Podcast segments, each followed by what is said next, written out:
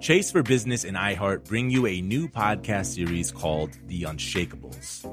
This one of a kind series will shine the spotlight on small business owners like you who faced a do or die moment that ultimately made their business what it is today. Learn more at chase.com slash business slash podcast. Chase, make more of what's yours. Chase mobile app is available for select mobile devices. Message and data rates may apply. JP Morgan Chase and a member FDIC 2024 JP Morgan Chase and Co. The most innovative companies are going further with T-Mobile for Business. The PGA of America is helping lower scores and elevate fan experiences with AI coaching tools and 5G connected cameras. AAA is getting more drivers back on the road fast with location telematics. And the Las Vegas Grand Prix is powering race day operations with 5G connectivity, giving fans an experience at the speed they deserve. This is accelerating innovation with T-Mobile for Business. Take your business further at t-mobile.com/now. You know you've got a comeback in you. When you take the next step, you're going to make it count for your career, for your family, for your life. You can earn a degree you're proud of with Purdue Global. Purdue Global is backed by Purdue University, one of the nation's most respected and innovative public universities. This is your chance. This is your opportunity. This is your comeback. Purdue Global, Purdue's online university for working adults. Start your comeback today at purdueglobal.edu.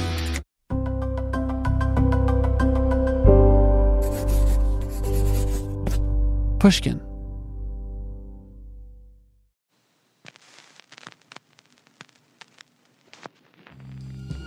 This is Talk Easy. I'm Sam Fragoso. Welcome to the show.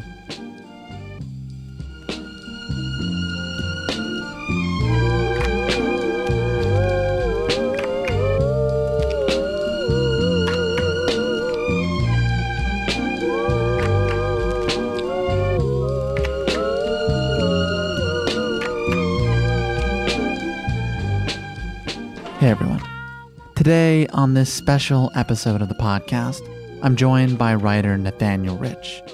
As you may remember, Rich joined us back in 2018 on the heels of his widely read cover story, Losing Earth The Decade We Almost Stopped Climate Change. You may remember that piece in the New York Times Magazine, where he works as a writer at large. It was a landmark investigation into our current climate crisis, revealing some ugly realities that were, in fact, preventable. Today, we reconvene with Rich around his new book, titled Second Nature Scenes from a World Remade. It's a deeply reported examination of how we live in a post natural world, in this expanding conversation around climate change, which I have to admit can sometimes be too theoretical and opaque for me to process. Rich has taken a more granular approach. Second Nature focuses on ordinary people like you and I, people working to preserve their humanity in a world of gas leaks and wildfires and global warming.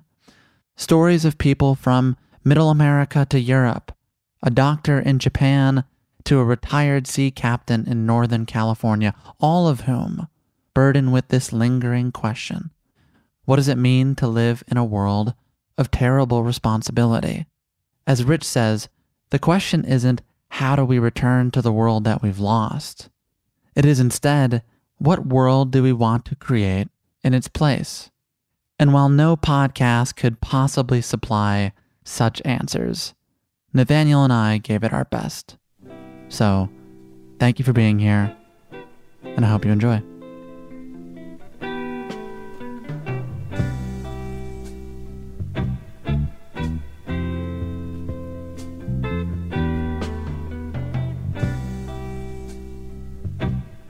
Nathaniel Rich, it's been, gosh, I think it's been about two years since we last spoke on the show. In that time, you've managed to write yet another fantastic book. It's called Second Nature Scenes from a World Remade. So tell me, why this story right now? Thanks. Well, it's, it's good to see you again. I the two years and an eternity. I mean, I guess that now we know what the length of you know eternity is. Um, I started writing the book ten years ago, I'd say, or, or yeah, about ten years ago was some of the, the earliest research I did for some of the stories in the book, and you know, it wasn't a book then. It was um, it started off as as a few pieces, and over time, I started to see a pattern in what was interesting me and and the kinds of stories I was writing and the kind of people I was writing about started to coalesce. And I realized I was really writing about one big thing over and over again through lots of very different stories, which is our transformed relationship with the natural world and the greater realization that I think is sort of now dawning on certainly on me and more and more people who pay attention to these things that there's you know there's no such thing as a natural world anymore that it's a myth that no longer has any basis in reality, that there's no square inch of land or atmosphere for that matter that human beings haven't completely reconfigured through our activities, whether intentionally or accidentally. And, and with that realization comes a lot of questions about, you know, so what do we make of how we should live and the kinds of choices we make for the future? And, and it, it forces us into a, a total new, you know, terrain, not, you know, pun not intended, but, you know, psychological terrain that we're on this man-made world. And so how are we going to use these powers that we've so far used destructively or ignorantly to improve our situation? Um, and so the, the stories I was drawn to are people who are to varying degrees coming to this realization and grappling with what this disillusionment does to their own personal lives and, and uh, their own futures. And um, they all come up with their own responses. Before we get into those personal stories, I wanted to quote from the introduction of your book. You write, Because of the damage we can do to an overall habitat, we tend to think of ourselves as somehow being unnatural and outside of nature. But we are an integral part of nature, and we can also do great good. Yeah, I mean, for most of history, of human history, history of civilization, and even pre-civilization, uh, the natural world has been completely terrifying to human beings with, you know, with good reason. I mean, you think of people living in caves for thousands of, of years or in forests or jungles. The idea of that, even to a, someone in civilized society in 2021 is, is, is already terrifying. So it makes sense that, that people were afraid that, you know, anytime someone leaves the the cave or the the fire, they could get mauled to death or catch some horrible disease or fall off a cliff. And so that primal fear was ingrained in, in our history and it's there very profoundly in the Bible, where the wilderness is a kind of catch-all term for evil and unknown and temptation. And it really continues up until the industrial age. Um, when for the first time, you know, we, we still fear nature, but we start to lose some respect for it because our technological powers increase so dramatically that we increasingly have the ability to control our, you know, our environment quite rigorously. And the final chapter is, is really comes just in the last century or so with the emergence of, you know, what you could call environmentalism or, or you know, conservationism, which is the idea that we've done great damage, um, that by subjugating the natural world to, to fit our desires and our specifications that we've undermined some of the, the most basic natural processes on the planet that are responsible for habitability. And that if we don't change our ways, you know, that we're going to face great destruction. Of course, that line of thought, you know, well predates concerns of climate change, but now you see it rising to this, this even higher pitch of global anxiety. And so what I'm writing about in, in Second Nature is, is this uh, new sense that, well, what if we use some of this, our technological powers to improve our lot and to improve the lot of all living things on the planet? And there's stories about people, especially the latter part of the book, are stories about people who are trying to do that and yet have to contest with their own extreme, you know, hubris and vanity and, and flaws. And that's what's very interesting to me, particularly, is the great desire to do good and our great capacity for self delusion and for screwing everything up. And so uh, many of the stories sort of fall in that that tension line of you know we want to do something, we want to change this relationship, but are we doomed to just failing over and over again? you know, we're becoming aware that there's nothing natural any anymore, and that's a deeply unsettling idea, and it's hard to wrap one's mind around it. And so, we're already, you know, people worry about sort of have these dystopian fantasies of a people reshaping the planet and and making everything um, into this sort of science fiction nightmare scape. But but to a certain extent, we're already there, and so then the question becomes, you know, how do we adjust to it? And I think a lot of us experience this in our daily lives in different ways. You know, we interact, we brush up against the eeriness of this of this new realm. I mean, to take a few examples just from recent news headlines, like there's they just announced that they they cloned for the first time this black-footed ferret. They're trying to to save the species from going extinct, and they've cloned a ferret from 1988 that died in 1988. They've recloned it in an effort to increase the genetic diversity of the species. And you see front page headlines with um, scientists cradling this new, you know, ferret, or or you read about the this, and I write about this in the book, the cultured meat phenomenon, and how for the first time, Singapore is the first country to allow the sale of of test tube, you know, grown uh, meat that that is cells grafted from a living, you know, chicken or cow um, and then turned into hamburgers and chicken nuggets and all the rest. And so we encounter these things all the time in the culture and, and in our daily lives. And I think that makes us uneasy, but we don't really ever dwell on them. We kind of move right past. And this book is my effort to dwell on that. You know, what makes these things creepy? Why is it uncanny? And should they be? And, and, and how do we, how, how are we going to wrap our, our heads around these, the science fiction future that we're, we're now inhabiting? And how are we going to bring into this future all of the things that we love about the past or recreate the things that we that we feel that we've lost. What follows are stories from people who ask difficult questions about what it means to live in an era of terrible responsibility. Why is it terrible, by the way? Terrible in the sense of enormous and in the sense of causing great personal sense of, of personal responsibility. I mean, you know, we know, I mean, to take the climate problem, we know that, that through our, our actions every day, we're, we're feeding into this, this, this terrible accumulation of carbon dioxide in the atmosphere and that environmental problems of our time are not sort of secluded to some poisoning of someone's drinking water or drilling in some protected public land, although of course that stuff is happening too, but it's involving all of us that we're all are forced into a kind of a feeling of complicitness with these global environmental problems and and I think that in order to I think it forces one to feel that if, if you're sort of a thinking person in this world that that one has to take responsibility to improve our position. It doesn't mean that we all have to necessarily become, you know, Greenpeace activists or, or run for office, but that um, that these are the defining crises of our time, and that we have an obligation if we're going to be part of, of a civil society to do our part to try to resist the worst case scenarios. And, and so that's the idea that I'm, I'm trying to get at. And, and, you know, I think you could say the same thing about the responsibility of fighting racial injustice, um, for instance, in this country and a number of other social problems. Um, but there, there are certain problems that rise to the degree of, of moral crises that as a result involve all of us, whether or not we, we want to, to be, you know, foot soldiers in a fight or not.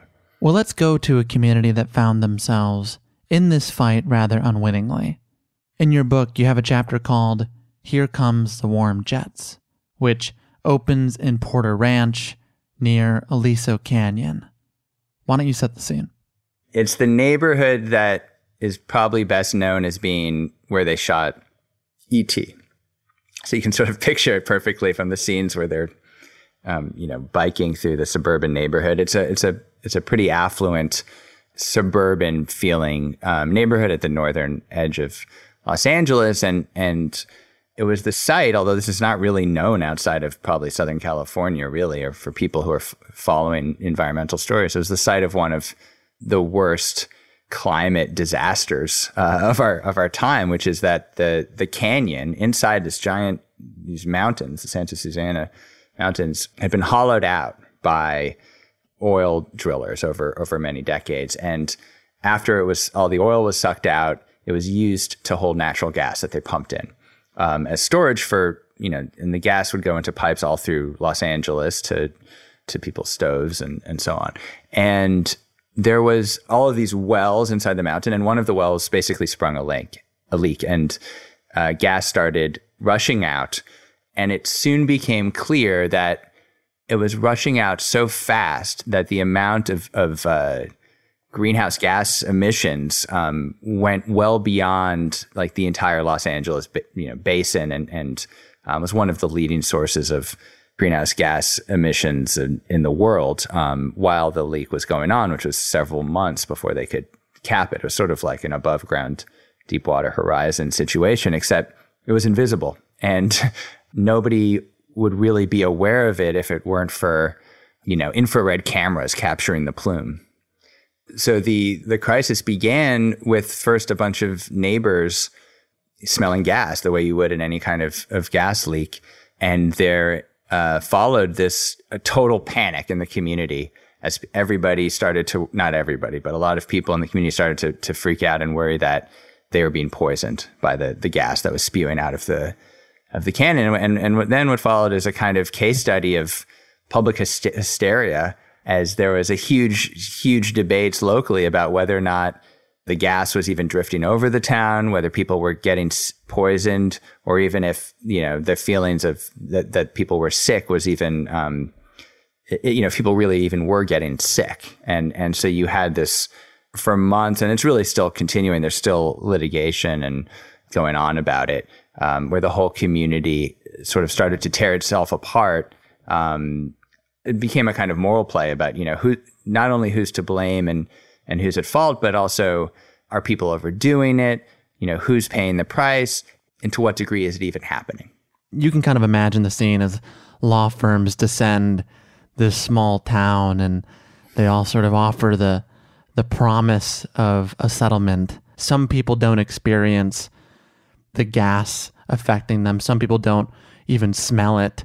Some can't seemingly leave their house without being affected by it. That's the most striking thing about the story is that everybody, you know, to some people it's Chernobyl, and literally a Chernobyl survivor says this is who who an emigre said this is worse than Chernobyl. I I experienced Chernobyl in the in the Ukraine, um, and to other people they just sort of shake their heads and say our neighbors are crazy. Um, yeah, and Erin Brockovich herself shows up, you know, hired by one of the law firms to to get clients for their class action suit. But that's the most amazing thing about it is that the entire focus of everybody in the community was on the health of the community, which which makes sense. Um, they're worried if they're going to get sick, or you know, in some cases, if their property values are going to drop. But nobody cared. Nobody there had any interest or really curiosity about the climate change ramifications. And of course, the question of whether did this gas cause health problems is somewhat in dispute, and that's what all this, these lawsuits are about. Or how many people were actually affected is in dispute. Certainly, what's not in dispute is that a massive amount of of you know carbon dioxide or methane went went into the atmosphere that was more, you know, a greater amount of, of greenhouse gas produced by this single gas leak than, you know, I have a list of like, you know, 50 countries in the world for their whole year.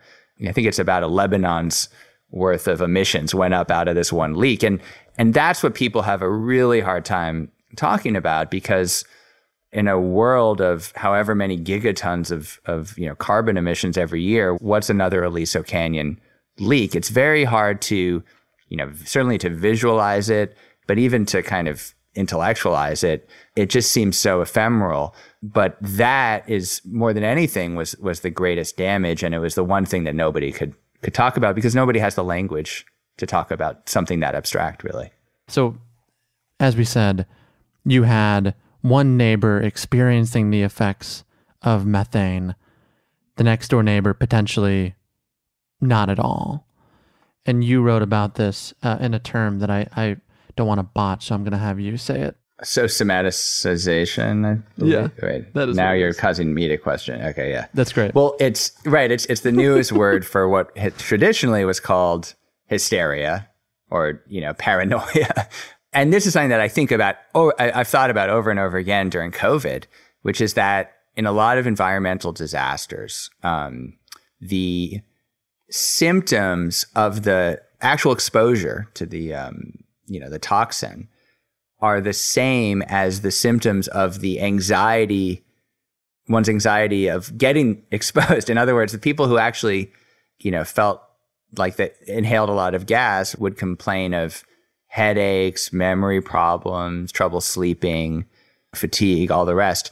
And the people who were anxious about being exposed to the gas would have the same symptoms. The fear made them sick. The fear made them sick, and the fear, in fact, has the same symptoms. And it's very hard to distinguish basically between who really was exposed and who was simply worried about getting exposed. And I, I feel like I've experienced that in COVID. I mean, the number of times my wife or I thought we had got COVID, for instance, because we were feeling like, you know, of course it's absurd on some level, but, but yeah, when you, when you start to feel tired or you have, you know, you start coughing, you can't sleep, you have a he- terrible headache. A lot of the times we'd have to say, no, we're just, we're anxious. we're suffering from, this is anxiety. You know, it's not because we're, we have a virus. Um, and so there, at least you can get a COVID test, but you can't get an exposure to natural gas test. You write, if the smell of gas makes one person dizzy, while the neighbor next door can't smell a thing, is one of them lying? And that disconnect between two different realities. I don't know, it started to sound a lot like some of the pandemic philosophies promoted in the last year. It's true that every disasters reveal who we are. The way we respond to disasters reveals something about who we are. And, and that's in many ways the subject of, of, of, the book is that, you know, we're living in this slow motion disaster of, of environmental destruction. And it's revealing something about who we are, both as a society and also as, as individuals. And I think the stories in the book are, are about people who brush up against disaster in really dramatic ways and are forced to reconsider some sort of basic under their basic assumptions about who they are and, and the world that they they live in. And it's always very you know it's it's destabilizing when when you have some kind of encounter like that. But it's also clarifying. I think it brings about a certain kind of enlightenment for better or worse. And and i found in the, my reporting i kept encountering people who were having those kinds of turning points in in their own lives. Well, let's go to one of those people uh, in the chapter Immortal Jellyfish, which you told me is your favorite story in this book. Why don't you set the scene for this one?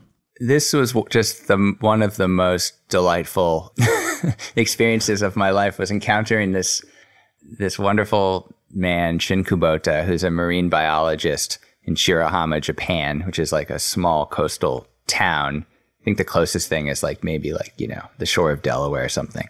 And there's a there's a marine biology lab there where he works, and he had become obsessed with this very peculiar species of hydrozoa, and it's not even technically a jellyfish, but it's called the immortal jellyfish, which it was discovered in only in recent decades under perfect conditions, meaning you know if no other animal eats it or stomps on it, uh, it can live forever it goes through the various phases of the life cycle and then repeats, goes back to back to the beginning, and and you know they call it the Benjamin Button jellyfish. And most scientists that have you know study it think of it as a kind of curiosity or or judge its immortality to be not really immortal on a technicality in that it just keeps regenerating itself rather than living in a in a steady state forever, but but not Shin Kubota, who became obsessed with the species and believed that it carried the secret to immortal life, literally the genetic secret to immortal life. And he hoped that by studying it, he could make human beings immortal. And he, de- he devoted his life to this. And so when I learned about him, I knew that I had to, to meet him. And, and I was able, fortunately, to go to Japan and spend a lot of time with him in his lab and enter his world. And it was a very rich, rich one, to say the least. Yeah. Well, I, I think it's important to note this is a man who is at once melancholic and joyous, almost in the same instant. He works in an office full of clutter and nonsense, and, and you paint the picture so vividly of a man who believes that this immortal jellyfish can be translated into immortality for you and I. The most dramatic thing about it is that at a certain point, he comes to this realization that human beings are not actually ready for immortality. And he said, when he said that to me for the first time, I, I, I assumed he meant, well, you know, we haven't perfected the genetic engineer, you know, we're not at a level of, of, of sophistication with our, with the, the scientific techniques to be able to really implant the same genetic, you know, properties into the human genome and so on. He said, no, no, no. I mean, we're not spiritually ready. that we we need to become better appreciators of, of the natural world and, and more respectful of the you know, harmonies of, of nature before we can promote ourselves to immortality. He he sincerely believes that it, it will be possible. And I should say there are geneticists who are studying the species for this purpose besides him. But he sees it as his goal uh, in the meantime to try to engender a greater appreciation for for the natural world in in everybody. And so he has this whole alter personality where he's Mr. Immortal Jellyfish Man, where he he dresses up in a jellyfish costume and goes around mainly to schools, but also on national TV there. He's something like a, you know, Bill Nye of Japan, dressed up as the jellyfish and he sings songs that he's written that are ballads to immortality and to the natural world. Like a lot of, you know, dr- dreamer type personalities, he has, there is this undercurrent of, of melancholy and sadness. And I think, you know, a feeling that not enough people share his, you know, idealistic views about nature and about, you know, how human beings should behave in the world. And I found it very, very moving. Um, because it he ultimately comes back, you know, from the far reaches of this fantasy of immortality and and of of scientific progress.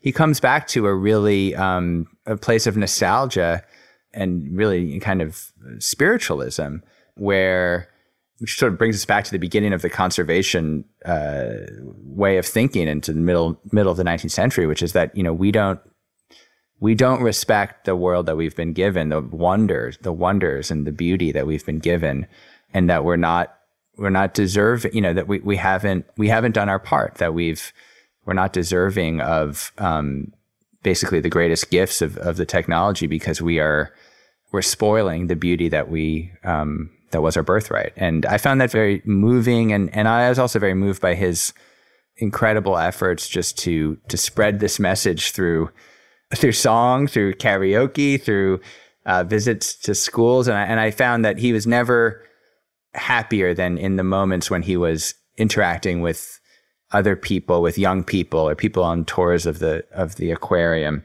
that's attached to the lab. Um, when he was getting out this gospel as a kind of a nature gospel, that he really became, uh, you know, his truest his truest self. Did he change how you approach some of these issues? I mean, did he make you feel like maybe this this immortality is possible? Yes, I, I went from thinking that this is completely ridiculous to thinking, well, he might be onto something in terms of the the science, possibly. Um, his intuition has been buoyed like over the years by some studies that have been done by geneticists about the species. But yes, I think it's pretty far fetched. On the other hand, the stuff that's going on with genetic engineering now is is completely far fetched and it's real. Um, we're creating, you know, new species all the time, transgenic species. So we're already into past way out into the frontier. So I'd sort of, I would buy it if they, to some extent. Um, although of course the kind of immortality, we wouldn't want that kind of immortality where we devour ourselves and become babies again. But the conversations with him really did inform my thinking about some of these larger ideas that, um, became the book. He was able to articulate some of this sense of, I think, anxiety and uneasiness that we feel with some of even the greatest technical technological advances that we're we're now enjoying is that when you give a, a child weapon or a tool that's a little bit too advanced for their age and you I feel like that's where we are as a species. We have some really powerful tools and we, you know, have some good ideas about, you know, how to use them, but we're kind of into uncharted. There's not really any rules. Like we don't have the the instruction manual. No one's really taught us the things you should do and the mistakes you can make. We're kind of just or still in our reckless phase, and I think that that can be a little bit terrifying. And so he helped identify for for me the source of some of this this uneasiness and, and uncanniness that we experience nowadays. I wonder is one of the purposes of writing this book your own way of sorting out the uneasiness you feel about this kind of looming crisis?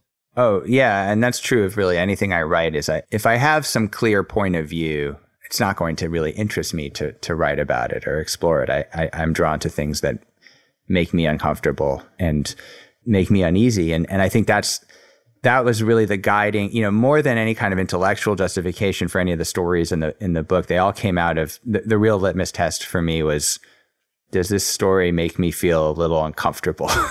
and and usually it was for reasons I couldn't articulate, you know, at the outset. And it was only in the process of writing it that you're that I'm really able to kind of narrow down. So so that part of the process for me is really rewarding. It's it is, I think, how I think through things. And it doesn't necessarily mean that I you know, come up with all the answers, but it at least allows me to clarify my thinking or my fears or anxieties about about these things. And yeah, and the characters I was drawn to are, are people who are going through the same thing, basically, who are, who are in their own process of of trying to clarify why they feel so, you know, weirded out. I guess.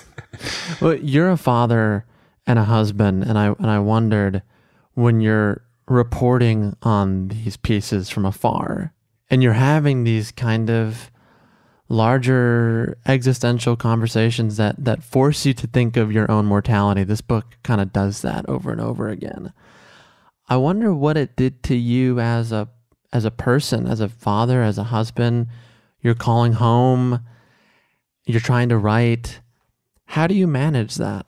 If anything, I think being a, a, a father of young children has driven me to to try to write about these kinds of stories. To, to, it's driven me to think about the future in a, in a deeper way. The book is dedicated to my youngest son, who was just you know born while I was completing it. And you know, if you have children today in 2021, um, you can't help but be aware of all of the the threat. I mean, every parent is aware of threats facing their children, but you know, now that we're confronted with these dramatic global threats and this this knowledge that every year of their lives will be less warm than, than the next, you know, um, and this time of great rearrangement of of natural orders. It's very unsettling, and yet I made the decision to have children anyway. I know some people who say they will not have children because they're so worried about climate change or other environmental disasters. But so it does feel very personal, and it and it does uh, force a certain level of commitment, I think, to these issues and to at least trying to grapple with them for oneself, if not, you know, storm the barricades. It, at least it forces you to try to get your mind in order about about these things. And and that in some ways is what I want to, you know, it's like how do we incorporate all this knowledge into one's life and not go crazy? Like I've actually succeeded pretty well. I mean, I've, you know, my life, I've, there are certain things I have changed about my life, but you know, I live in New Orleans to take one obvious example, like a city deeply threatened by rising seas and storms. And so how, you know, how does one live in this city while knowing, you know, being clear minded about the dangers and threats of climate change and sea level rise, et cetera? And that's really the subject of the story. I mean, of these stories, it's not so much about activists or politicians leading the charge. It's about ordinary people who are forced to deal with these incursions into their daily lives by these um, crazy new realities. And so, in, in some ways, it's it's really about people, I think, you know, like you or me or, or, you know, people who, who don't devote their lives necessarily to these issues, but find that their basic preconceptions about the world as they knew it are, are completely outdated and, and how their personal lives and their private lives adjust. Um, so in some ways, it's really, they're stories of every, everyday life as we live it now more than stories of great devastation or activists. I think there are plenty of people who do good, you know, good writing about those subjects.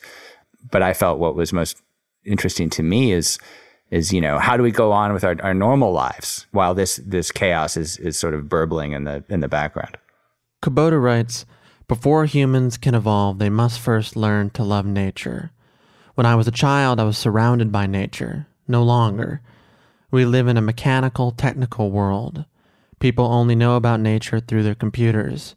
Today, the countryside is obsolete. In Japan, it has disappeared. If this continues, nature will die. There are already signs that it is too late. Global warming, overpopulation of the human race, radioactive isotopes found in deep ocean waters. There are unseen chemicals everywhere. To solve this problem, spiritual change is needed. What does that look like?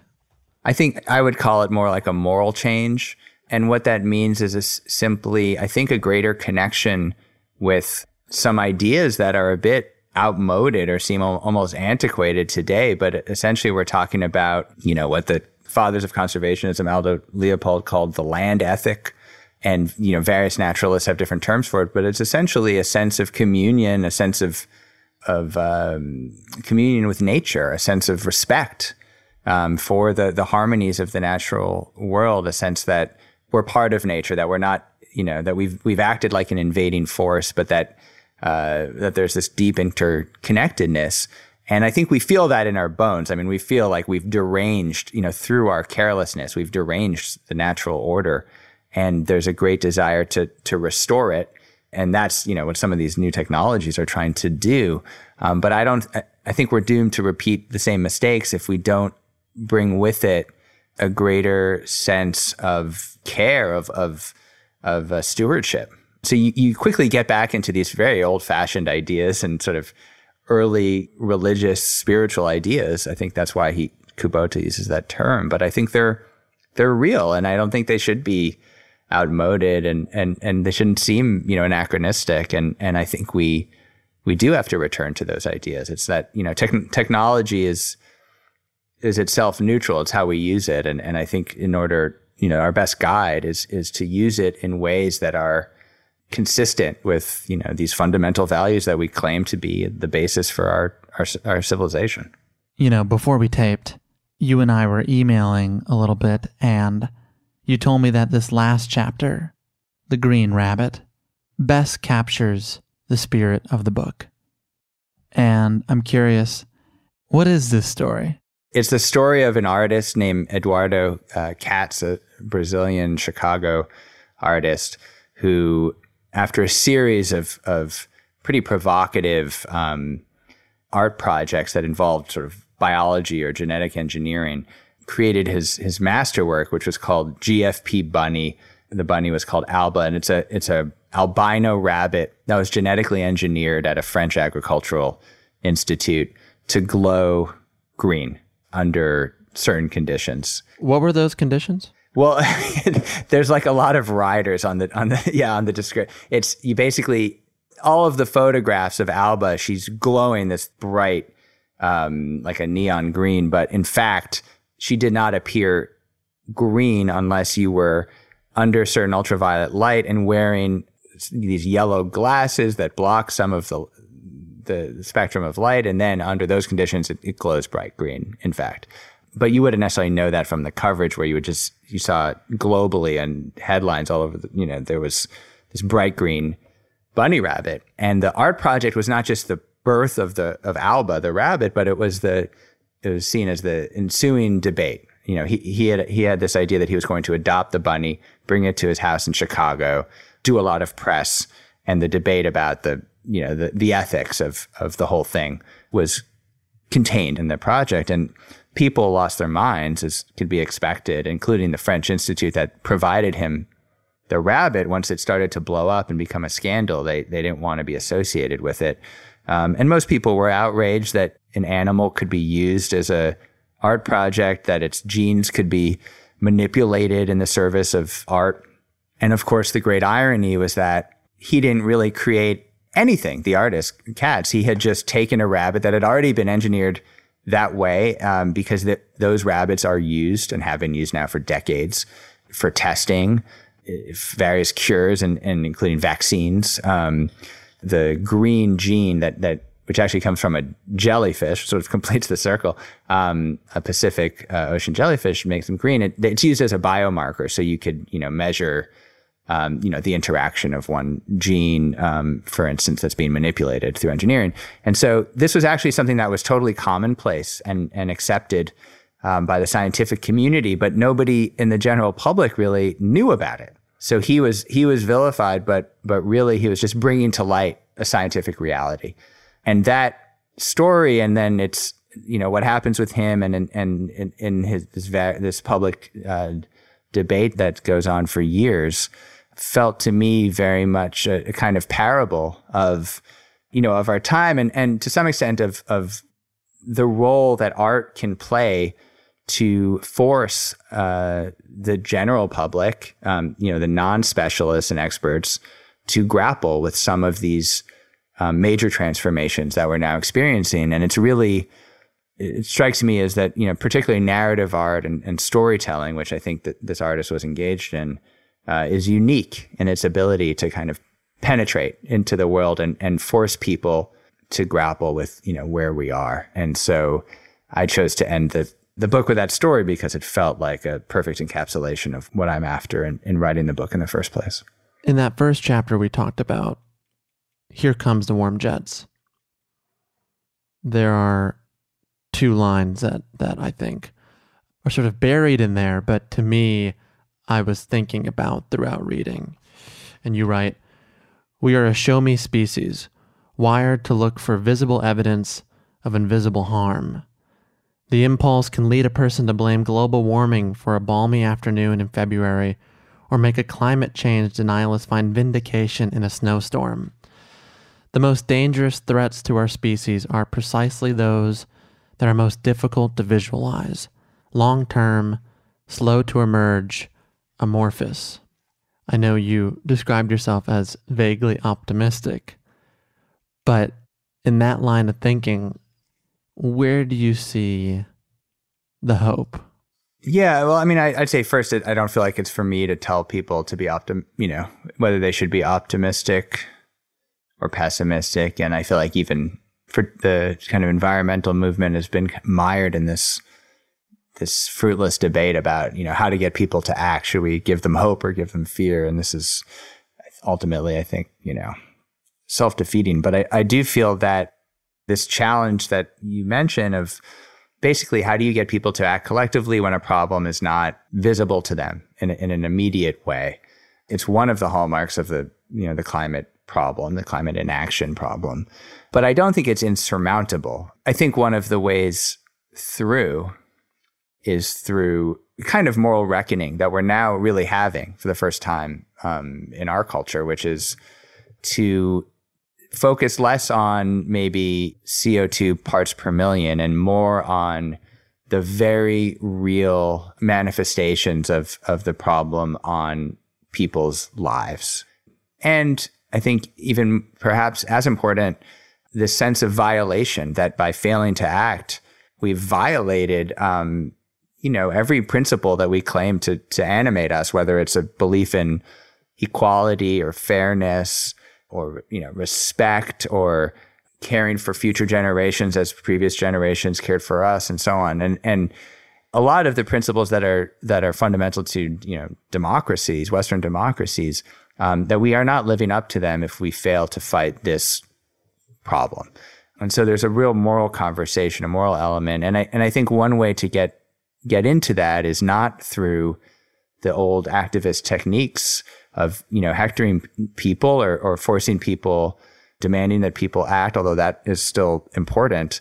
Um, but i think there is a greater need for stories that help us you know understand these issues in a more complex and personal way. Storytelling is the best way in for people to understand the problem in its full dimensions and, and the ways in which it's you know not just affecting people who are victims of a wildfire or a flood, but it, it's it's really changing the way we think about the future and the way we think about the strength of our of our culture and our, our civilization and, and deeply unstable, you know, destabilizing ways. And I and so I think there's there's great value to that. And I and I and I think narrative writing is is just important in any society to help people think about how how these great public crises or goings on touch our own inner lives and shape our lives. So I think that's a valuable act.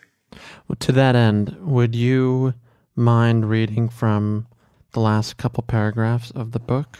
Uh, sure. I mean, it'll be a few minutes, but yeah, yeah it's I'm fine. happy to do it.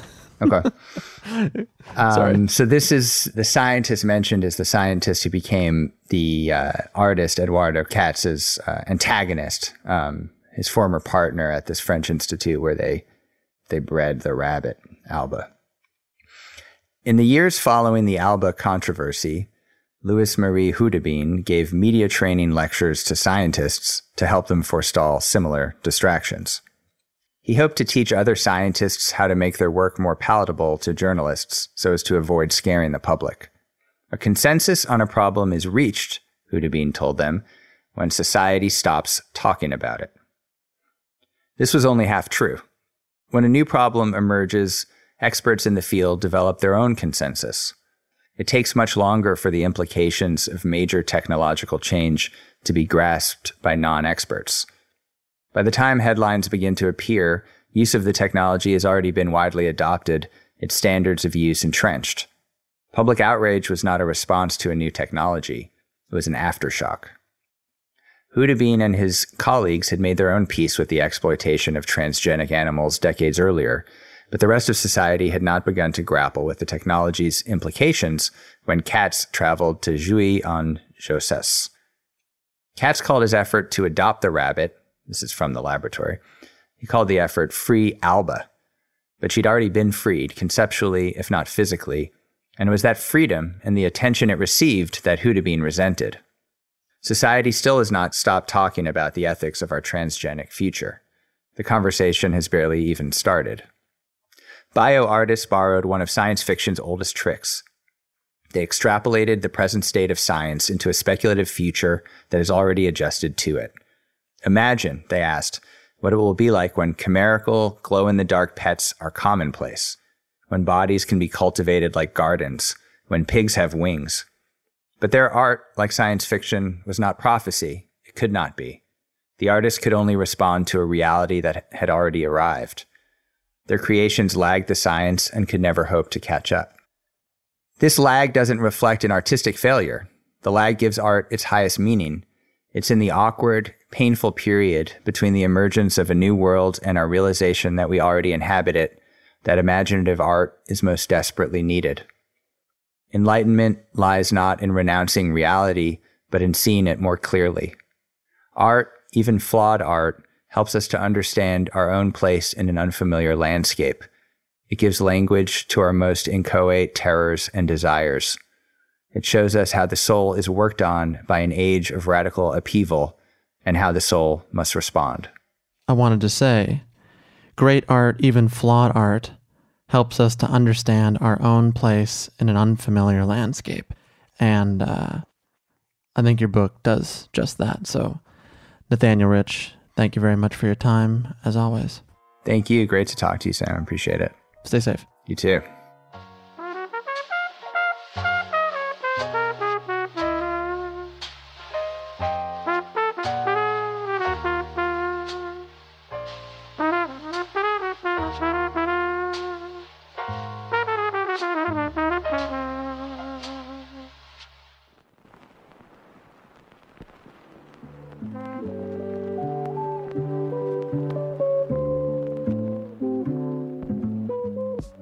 Our show.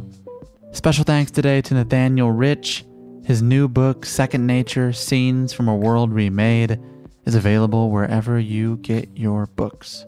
To learn more about Nathaniel and his work, visit our show notes at www.talkeasypod.com.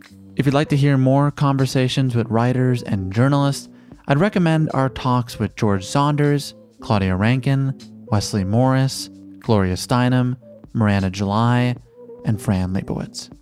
You can find all of those and more on Spotify, Apple Podcasts, Google Podcasts, Stitcher, wherever you do your listening. If you'd like to join our mailing list, drop me a line at talkeasypod at gmail.com. You can also follow us on Twitter, Facebook, and Instagram at TalkEasyPod. And as always, our show is made possible by our incredible team. They include executive producer Janixa Bravo, illustrations by Krishna Shenoy, associate producer is Nikki Spina, our lead editor is Andre Lin, our assistant editors are Joshua Siegel, Kevin Core, and Clarice Guevara.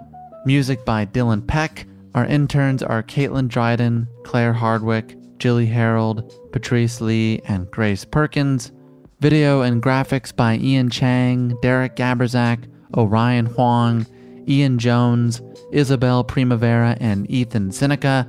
And finally, the show is produced by Caroline Reebok. I'm Sam Fragoso. Thank you for listening to Talk Easy.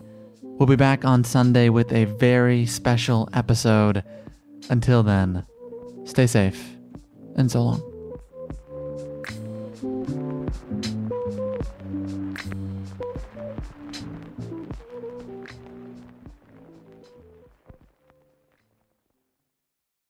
The tradition of breaking tradition continues with the return of the unconventional awards from T Mobile for Business at Mobile World Congress. This is an event that celebrates innovators whose bold actions took their industries to new places. If that sounds like you and you're a T Mobile for Business customer, enter today. If you win, you'll be publicly honored amongst some of the most influential leaders in industry, and me, I'll be there too. Enter now at tmobile.com slash unconventional awards. See you there.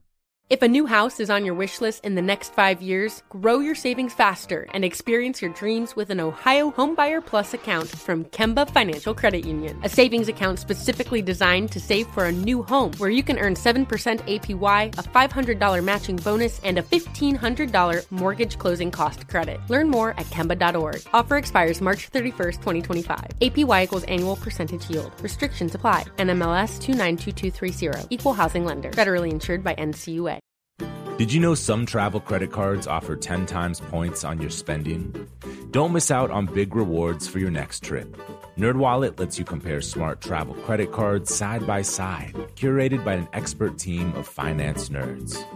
What could future you do with better travel rewards? A free flight? A room upgrade? Don't wait to make smart financial decisions. Compare and find smarter credit cards, savings accounts, and more today at nerdwallet.com. Reminder, credit is subject to lender approval and terms apply. NerdWallet, finance smarter.